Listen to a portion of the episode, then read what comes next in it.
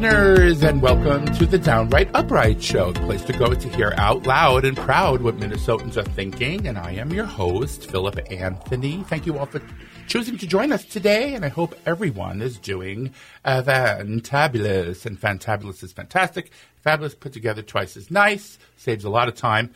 And my special guest today is the CEO of Planned Parenthood North Central States and former state representative. She happened to be my state representative, and we miss you, but you're doing you're doing great work. Ruth Richardson, yay, Ruth! Hi, welcome to the Downright Upright Show. Thank you for having me on your show Again, again. yes, it was fun the first time, it was. but I was a little wet behind the ears at the first. Uh, You were great. really? Yeah, Oh. absolutely. She's so amazing, guys. Um, I was uh, it was just a podcast at that time. Now, um, this is the second show that's broadcast on the radio, so I'm so thrilled that I finally got to this part of my uh, show and, and it reached this peak, I guess is the term to use. So, again, thank you for joining me again, Ruth. It's amazing to see you again. It's been a while. I think you were on in what? When? How long ago was it? A year and a half ago? Or something? Yeah, something like that. Yeah, yeah. We got to stay in touch. So uh, you were a guest on the show last year, and you were representing District 52B, which was mine, Yes. in the State House. And at that time, I was one of your constituents. On that show last year, you discussed your beginnings, like where you were born, raised. So for the radio audience, um, let's, the podcast audience already knows you, but let's reintroduce you to the radio audience. Yeah, so I am a Minnesota native, was born and raised in St. Paul uh, in Frogtown. Uh, my parents actually moved to Minnesota from Mississippi before I was born. Um, grew up in a large family, um, seven brothers and sisters, and uh, was the first in my family to, to, to go to uh, college and stayed local um, at the University of Minnesota.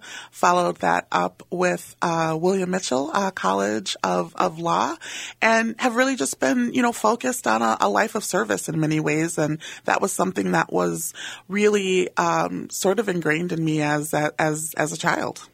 Before you did the political stuff, Yeah. what uh, did you have uh, other uh, an, uh, an, a different occupation um, that led to you becoming a state house member?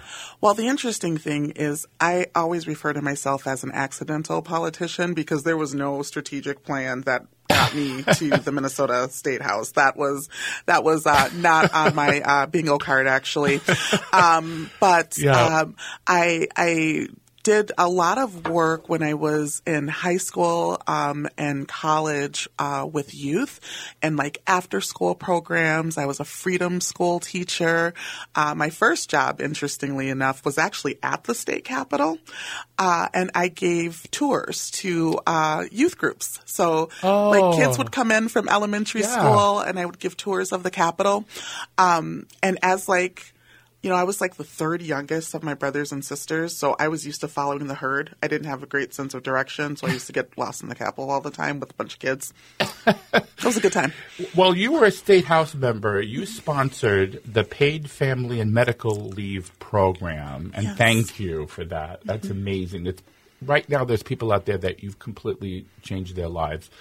And I recall that there was a famous photograph of you standing next to Governor Walz as he signed the bill into law. That, that I don't know why that's ingrained in my brain. It's just because I opened the paper and there you are, and it was wow.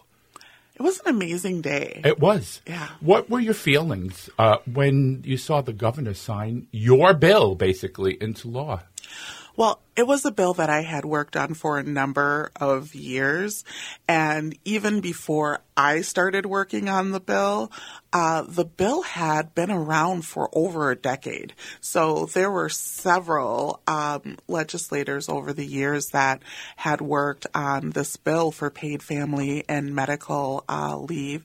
So to be the person holding the baton at the moment that we finally were able to get this passed in both the House and the Senate just recognizing the impact that it is going to have for Minnesotans and for for families.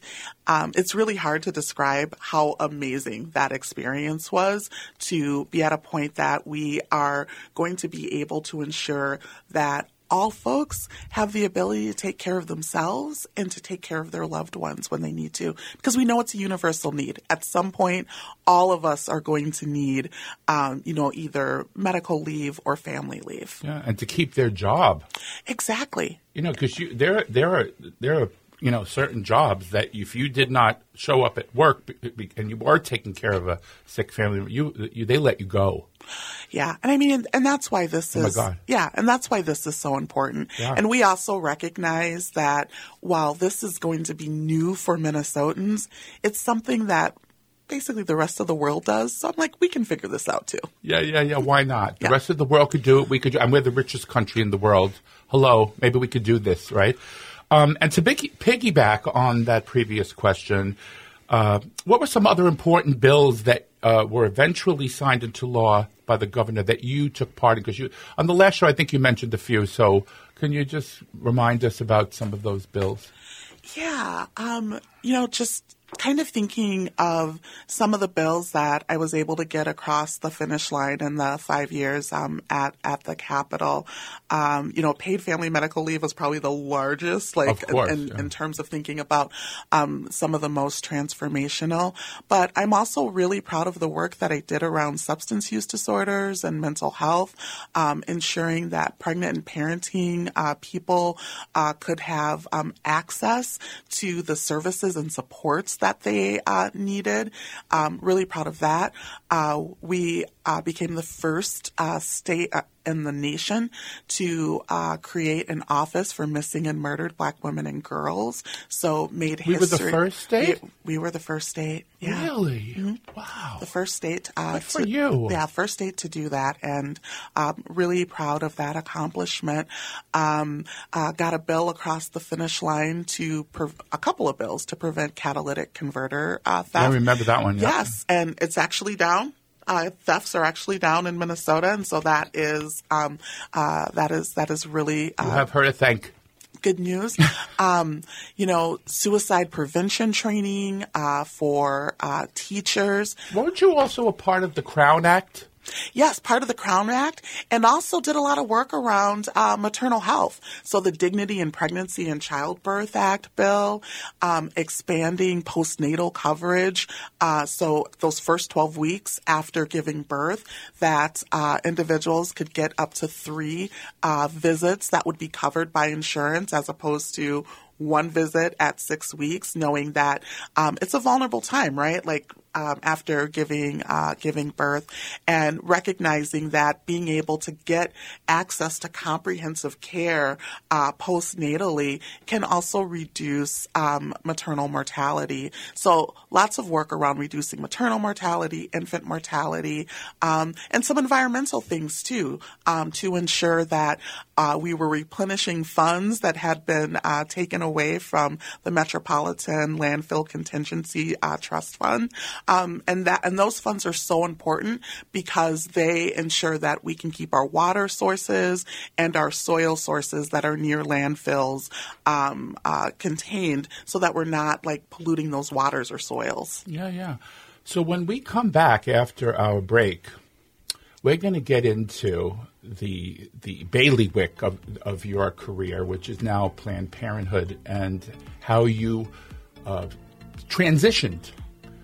Even though you, I think you were in Planned Parenthood, but you, you I was doing both, yeah. You're doing both, and now you're just concentrating on that.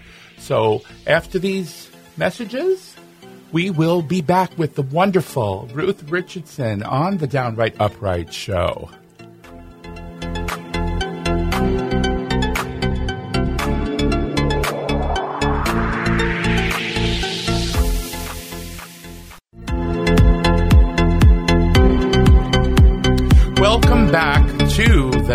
To Upright Show. I am your host, Philip Anthony, and I am with Ruth Richardson. She is amazing, and we're going to talk about her um, work with Planned Parenthood.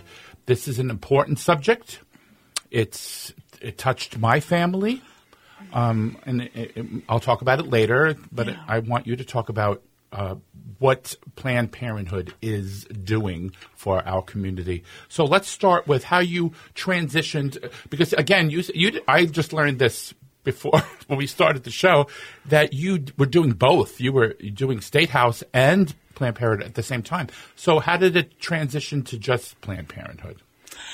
Yeah, you know, really interesting. The sort of my journey to Planned Parenthood, much like being a, a, a politician, there wasn't a strategic plan that got me to Planned Parenthood, but I really think it's um, a reflection of me walking within sort of my purpose. That's that's sort of what led me there. Um, when the when Roe was overturned and the Dobbs decision was leaked, I was actually at a conference in D.C. and I got a call from a recruiter and they said, There's this job at Planned Parenthood North Central States, and your name has come up multiple times from people. And, you know, we wanted to just kind of check in to see if this is something that you might be interested in. And it really kind of caught me off guard. And um, I got off the phone call, I called my daughter, and I'm like, I just got this call from like Planned Parenthood North Central States, and they're asking me if I'm interested in this job. And she's like, "Why are you talking to me? You should be talking to them." And you know, um, this was this was around the time that the Dobbs decision had leaked, right? And and so, um, and I had read the Dobbs decision, and when I read the Dobbs decision, what had really struck me was how far back they were really trying to go when you read that that leaked um, uh, decision, because I kept hearing people saying like this decision is going to push us back like 50 years, and I'm like, no, this decision's trying to push us back like 250 years to like an original intent reading of the Constitution when people that looked like me were not considered to be humans right? Or to be protected um, by uh, the Constitution because I could see very clearly not only were they coming for access to abortion, but they were coming for contraceptives, they were coming for marriage equality.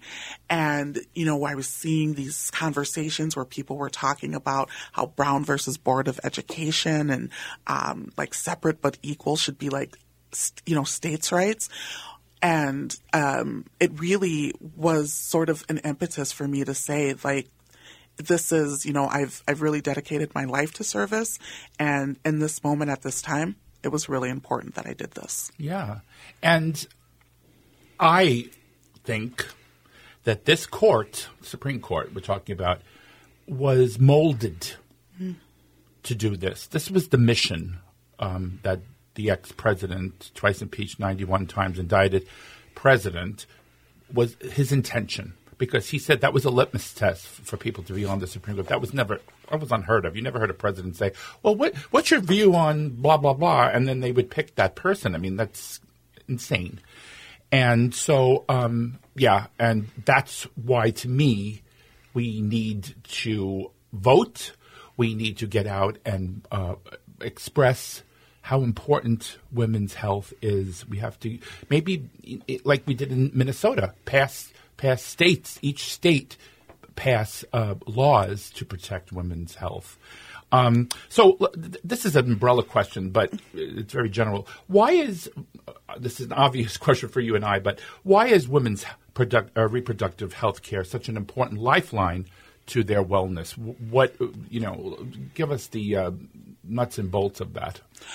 You know, I, I think that when people think about what we've been hearing so much uh, about, like access to uh, abortion care, they really think of it like really narrowly.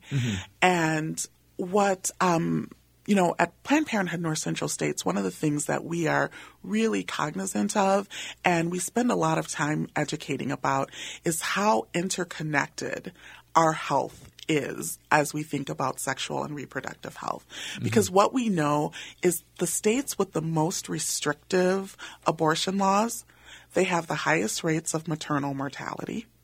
They have the highest rates of infant uh, mortality, and those are um, those are consequences of not having access to a comprehensive uh, range of sexual and reproductive uh, health care uh, services.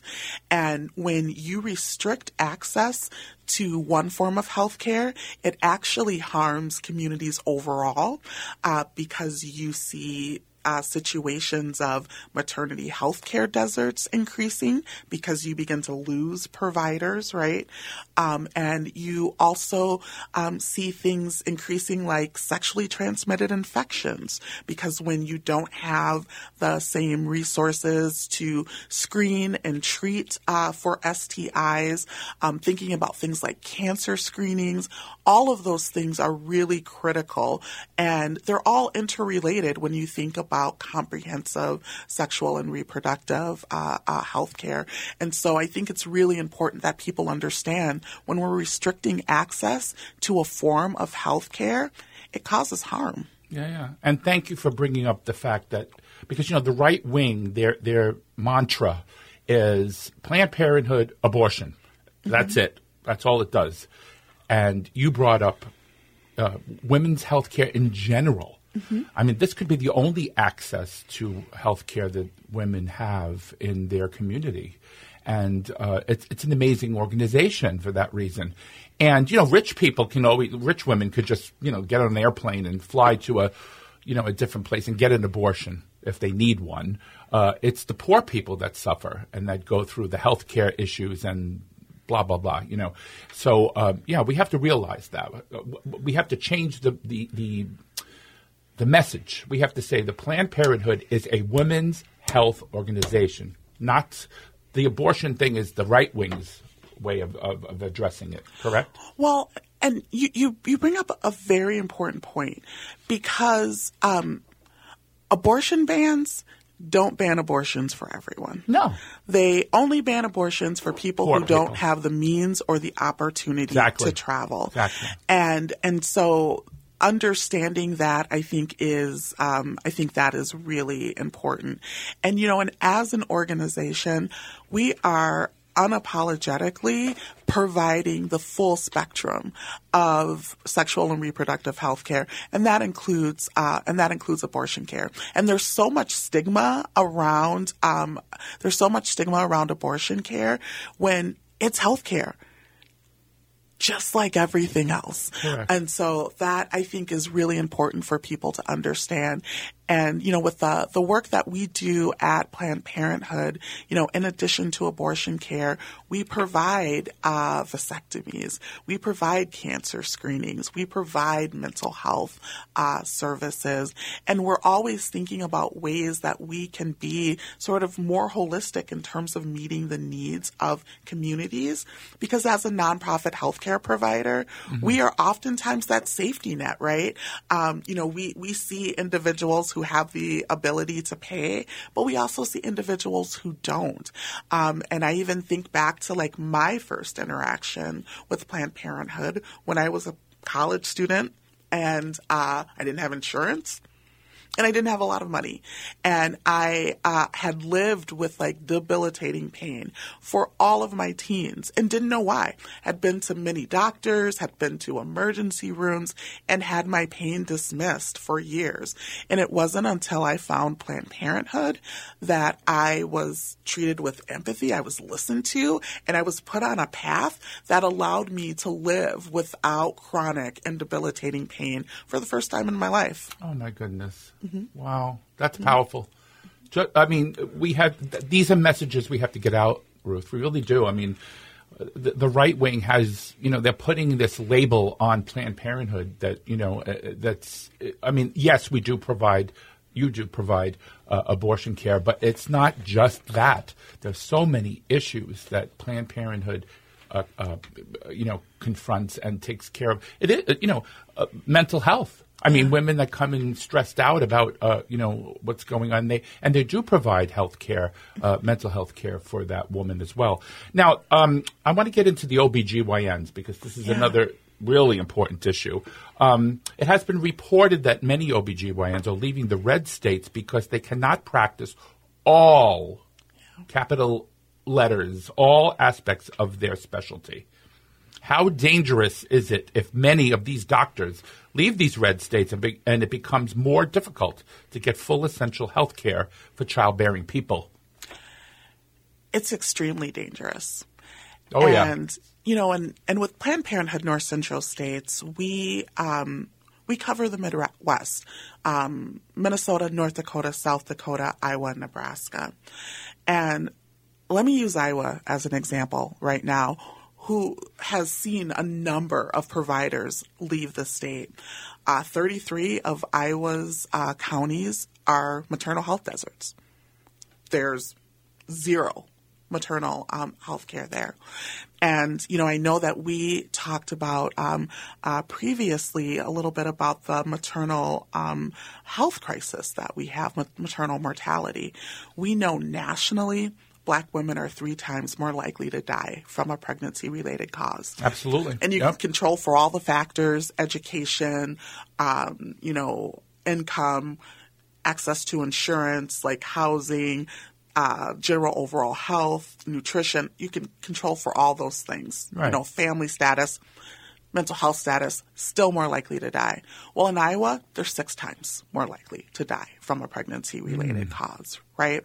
And so you see when there, when you have these not only restrictions on access to abortion care, but you have the um, sort of the fallout from that. When you have uh, people who are thinking about where they want to put down roots and where they want to practice uh, medicine and wanting to be able to provide the full comprehend like to work to the top of their license. We're seeing those implications um, as people are leaving states. And it's not just about banning abortion.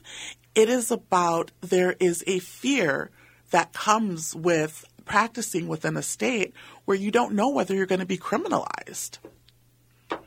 And and no one wants to go to work every day sort of questioning like am i going to be prosecuted today for um, doing what i've been trained uh, what i've been trained to do?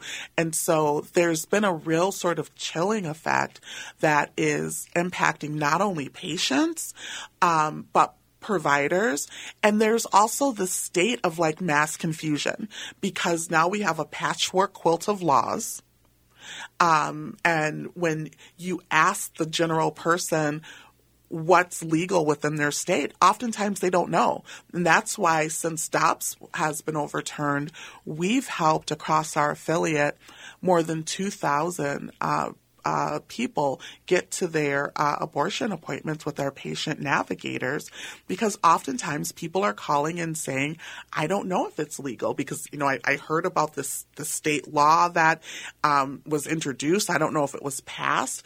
I don't know if I can use Plan B. I don't know if I can get access to, uh, you know, mifepristone there's there's this there's this state of confusion, and I just think it's important that people recognize that this is manufactured confusion. Mm-hmm. This has been Oh, the yeah. long game Oh. approach Oh, to all of this. Oh, yeah. That goes without saying. Mm-hmm. I mean, look, if I were an OBGYN and a woman comes in and I'm taking care of her and she's pregnant, and in the seventh month, I don't care what month it is. That's why when you, know, you hear Republicans say, you know, they want to they want abortions up till the time of birth. Yeah, maybe.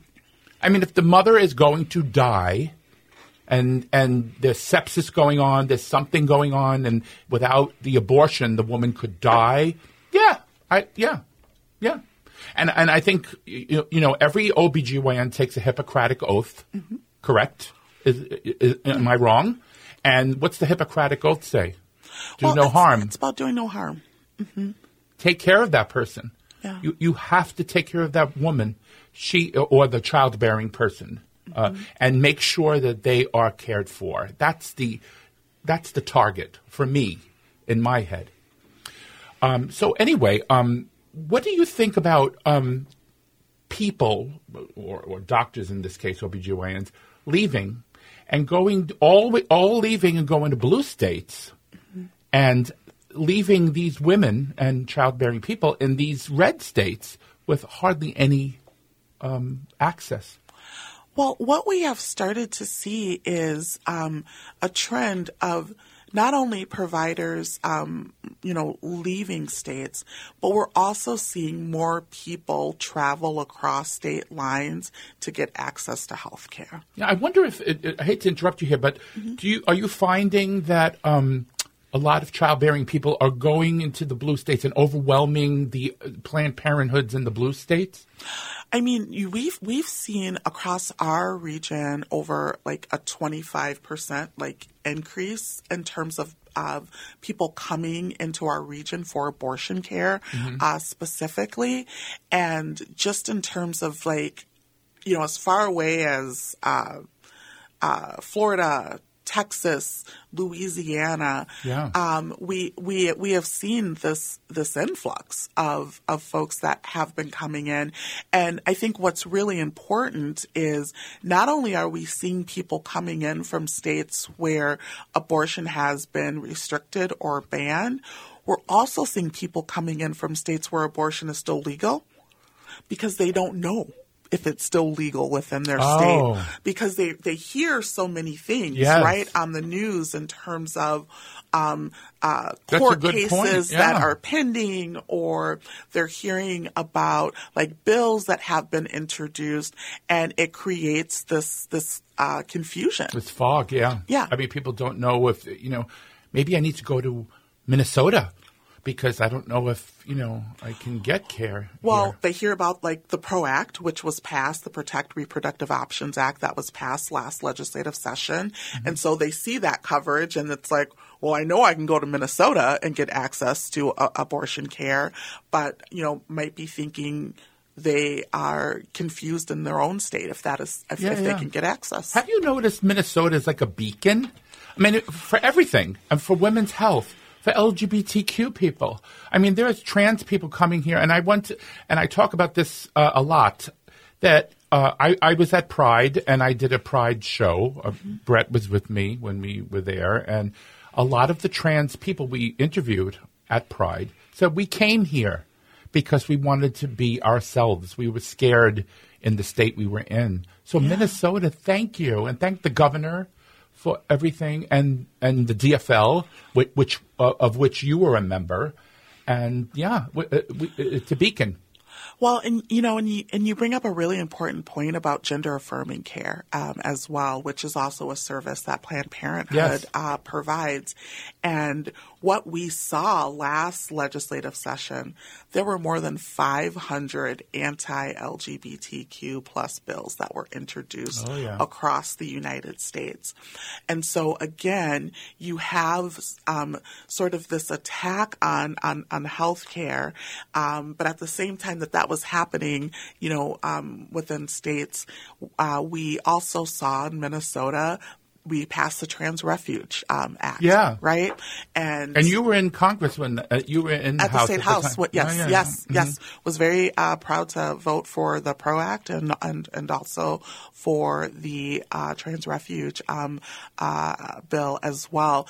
And there are, and, and we and we hear those stories, right? We hear those stories about people who are making decisions to move to Minnesota uh, because they want to be in an environment that is inclusive and that is um, affirming for for their loved ones. Mm-hmm. And um, we're also seeing that uh, more young folks, more millennials, and like Gen Z are moving to uh, to, to, to Minnesota uh, because when you have um, a focus on things like paid family medical leave, um, when you are um, uh, increasing access to health care rather than limiting it, those are things that are really appealing for people.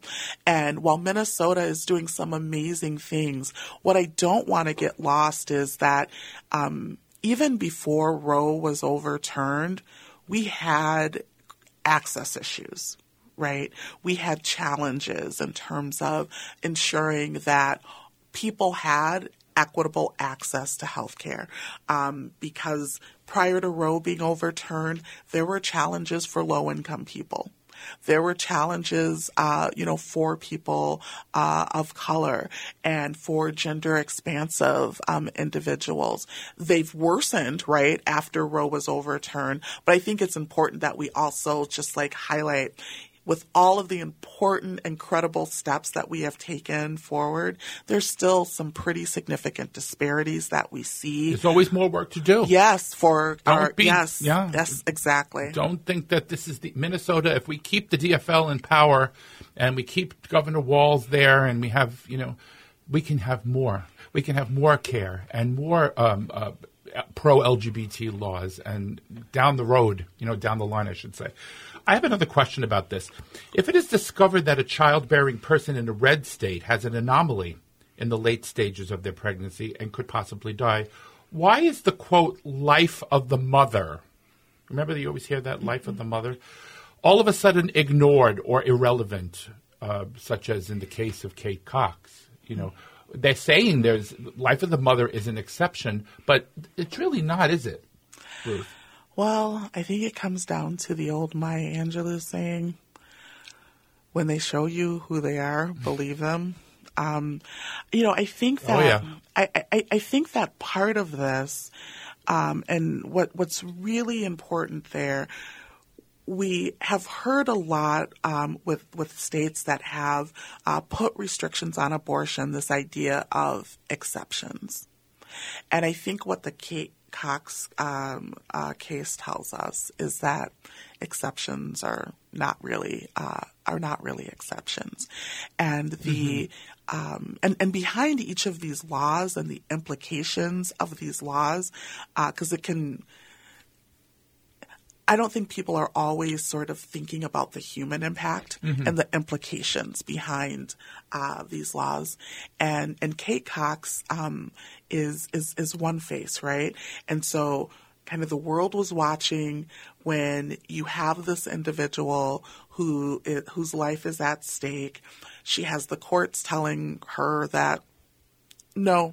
Um, this this uh, does not this this does not meet the threshold. Yeah, where do you throw the draw the line Well- when you're when you're on death's door? I mean, where, where do they where do they come up with this life of the mother exception? But I think what's but but what's interesting here is um, Kate Cox had opportunity to travel out of state, That's a good point. Yes, where did. this is also happening with people who don't have the opportunity to do that. Absolutely. And Yeah. so the the names of folks that we are not necessarily hearing that um, have had sepsis and died, um, or the individuals who um, wanted children and had sepsis and now they're unable to conceive as a result of uh, being denied of being denied care, and there are individuals who are being told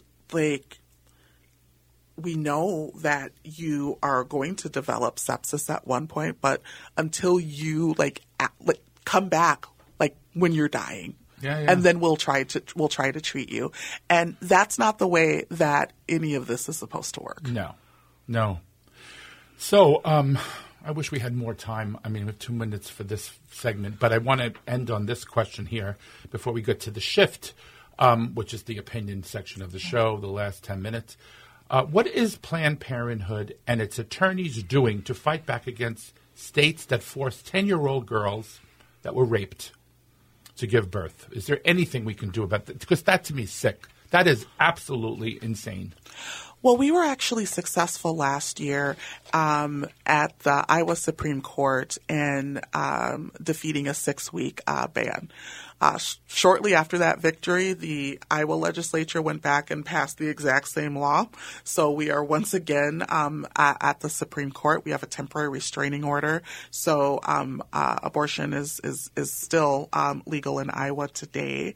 Um, we also have a Supreme Court case that's pending in um, Nebraska as well. But in addition to sort of those legal routes that we are taking to try to protect access, we also have a team of uh, abortion patient navigators, and we have LGBTQ plus uh, navigators as well Oh, wow. that are helping people from around uh, the the U.S. get to their appointments. Wow, that's amazing. So after we take a, a quick break, uh, we're going to get to the shift, which is a part of the show um, that uh, is opinion. So uh, we're going to. I'm going to ask you. I'm going to throw some balls out to you and see if you can catch them. and um, but uh, stay tuned. We're going to be back after these messages, and uh, we'll be speaking to Ruth Richardson about her opinions on current events. Love you. Be back.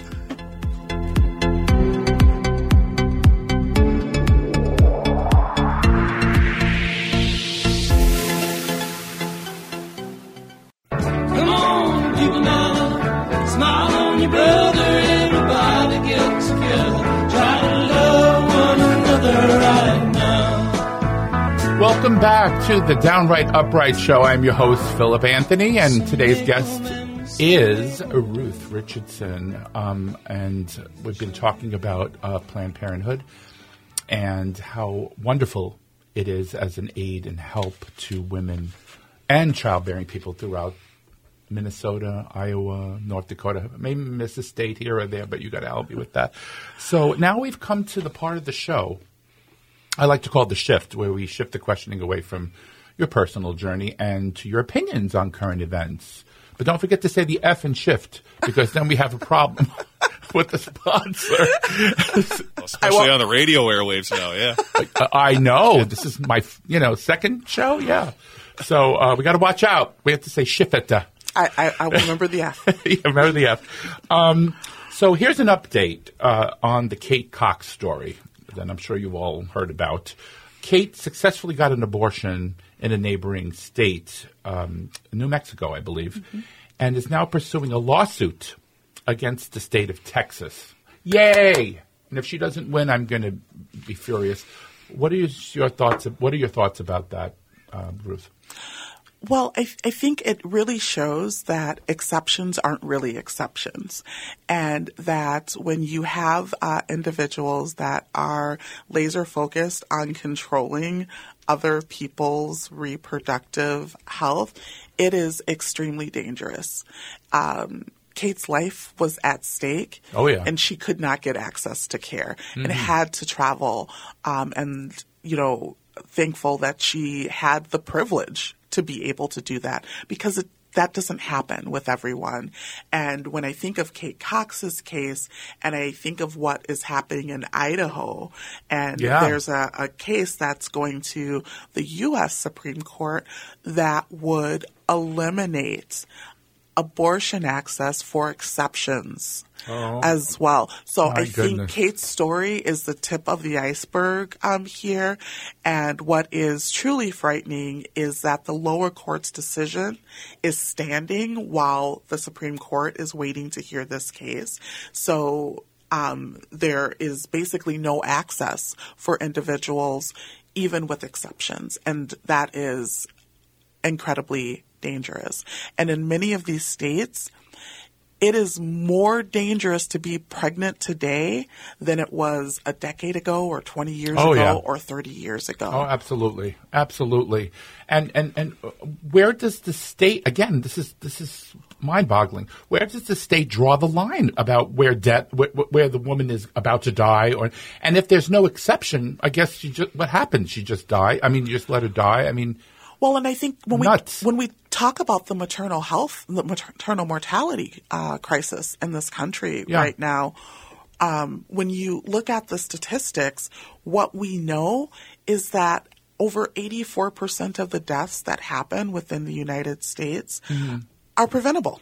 oh, absolutely. this is a manufactured crisis because it doesn't have to be this way. And so to continue to see um, people doubling down on harmful and deadly policies is is it, it's Crazy. infuriating. Oh yeah, uh, uh, yeah. No words. Yeah. I, I'm gonna let's let's uh, piggyback on Kate Cox, and now we'll talk about Brittany Watts. This is another story that infuriated me. Um, Brittany Watts is a 34 year old Ohio woman, and she was charged with a felony for quote, and I never heard of this, abuse of a corpse. I don't know what that means, but maybe you could tell us.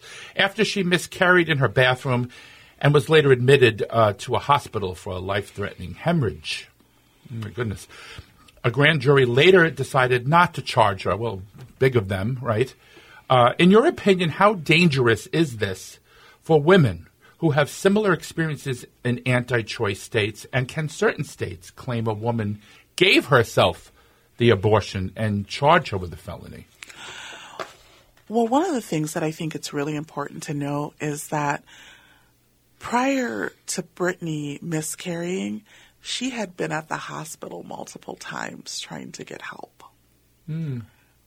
And so recognizing that um, something was sort of off in the healthcare um, space because she had multiple visits uh, to that, yeah. you know to to emergency rooms and um, while we don't know sort of all the details uh, that that's sort of a question mark because there are so many um, sort of what seem like misses in this in this case and I was really relieved to hear that charges were not going to be filed but it doesn't undo the damage and trauma that Yes. um, she experienced.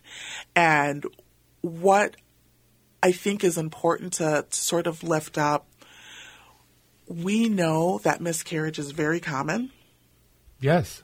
Um, in uh, in in this country, and we also know that when an individual is going to um, seek uh, medical care and they're looking for affirming care, what they're not looking for is for someone to call like law enforcement on them for them to be um, uh, arrested um, for for having uh, a Miscarriage. But we also know that there are huge disparities in terms of who gets the police called on them in uh, situations. And we see overwhelmingly that it's typically black and brown bodies, so uh, black and indigenous communities are the most likely to um, have that uh, experience. And so just thinking about the chilling effect that this has for communities. Yeah. When people are in need of help, you want them to uh, be able to trust that they can go to a healthcare provider and get the care that they need. But situations like this are oftentimes, I think, um, uh, they, they have down the road implications. Well, pe- people will not seek care and uh, perhaps put themselves at even greater risk um, health wise as a, as a result as a result of that. Uh, but the uh, uh, to start to criminalize um, individuals for having uh, a miscarriage is nothing but cruel. Oh my goodness. And and and this is Ohio, right? So let's say the same thing happened in another state. Maybe the charges would have been dropped. See, that's another thing.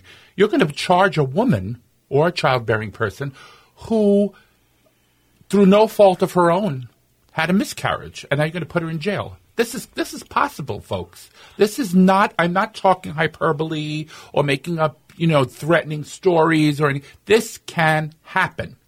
Well, Right, if, Ruth? Well, if you look back, um, most states have a case similar to Brittany Watts somewhere. Yeah. And so just just recognizing that um, decisions uh, to criminalize uh, individuals around uh, miscarriage is so um, it's so wrong on so many different levels. So many levels, yes. And um, and and the last question before we end the show, because um, we have only three minutes.